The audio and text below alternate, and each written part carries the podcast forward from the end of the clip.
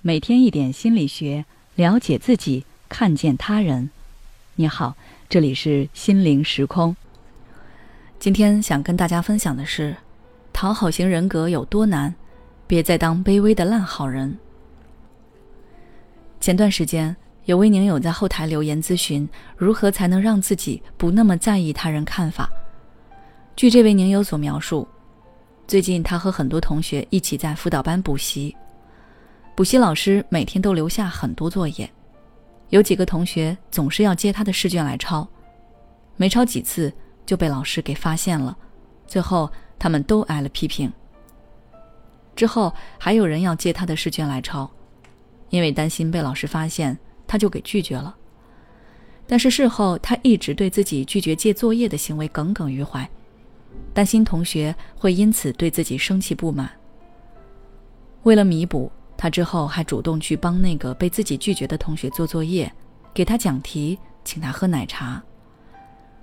除此之外，这位宁友在日常生活中也活得非常小心，就连反驳朋友的观点，他都要思考很久，要如何措辞才能开口。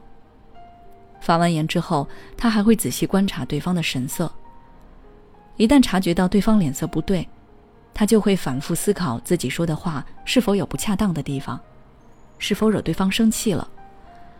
倘若有人对他不满，他就会拼命对那个人好，想尽办法去改变那个人对他的负面看法。其实，这位宁友就是典型的讨好型人格。这个人格的特征就是一味的去讨好他人，而忽略掉自身的感受。通俗一点说，就是委屈自己，去迎合别人。那讨好型人格的人。都会有哪些表现呢？下面我来给大家梳理一下。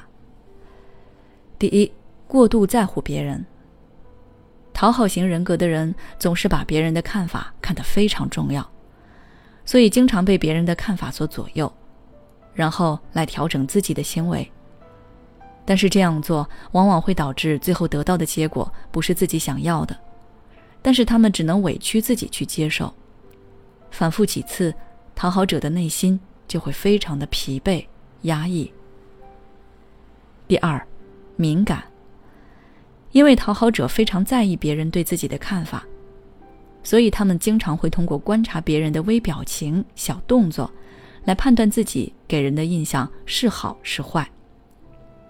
一旦发现对方露出不友善的表情，他们就会陷入自我怀疑，不断反思自己，接着就会想尽办法去弥补。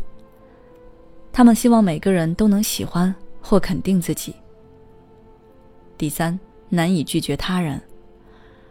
讨好者们害怕说不，难以拒绝别人的要求，因为他们担心拒绝他人之后，彼此的关系就会破裂。所以，即使对方提出一些不合理要求，讨好者也会硬着头皮去答应。由此可见，讨好型人格的人在日常生活中会活得非常累。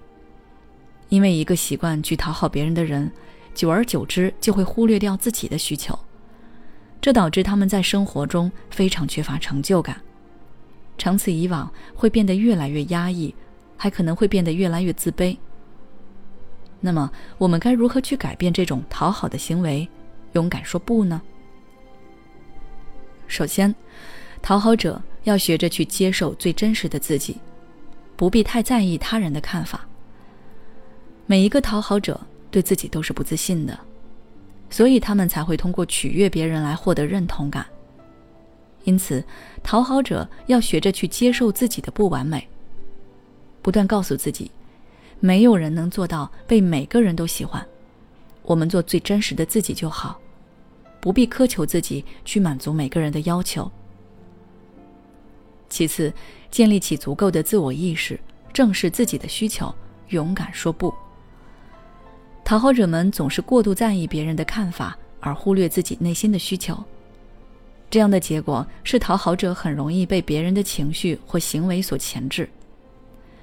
以后你要学会重视自己的需求，少一分对他人的关注，多一分给自己的关注，把自己的需求放在第一位，让自己的人生价值通过不断满足自己、超越自己来实现，而不是把自我成就感和愉悦感通过取悦他人来实现。